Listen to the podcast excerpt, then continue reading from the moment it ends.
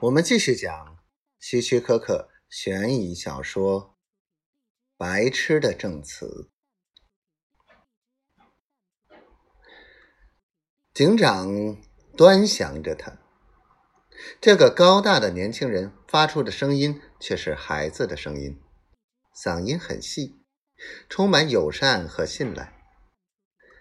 迪克的声音出奇的温和平静。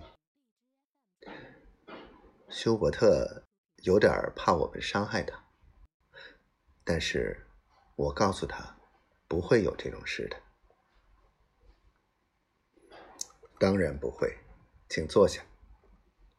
警长对年轻人微笑着说：“我保证没人会伤害你，只需要问你几个问题。”太太，请让休伯特自己回答。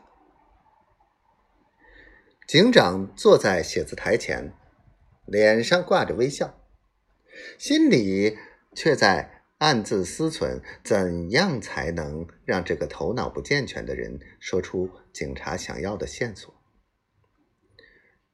休伯特，你认识本杰明太太吗？休伯特脸上显出幼稚的微笑，否定的摇摇头。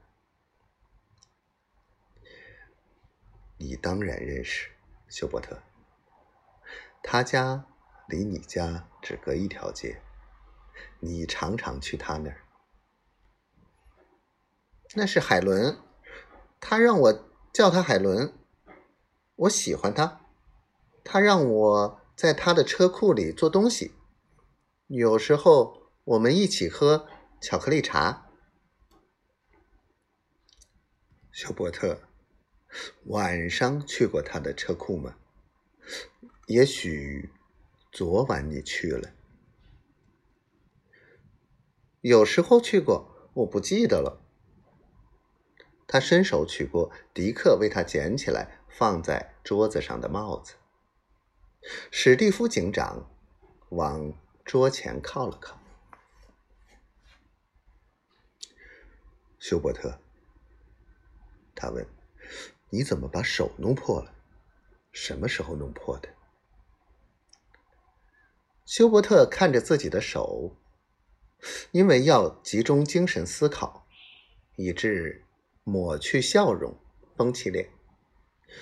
我不知道，他说：“也许是我爬公园的树时弄伤的。”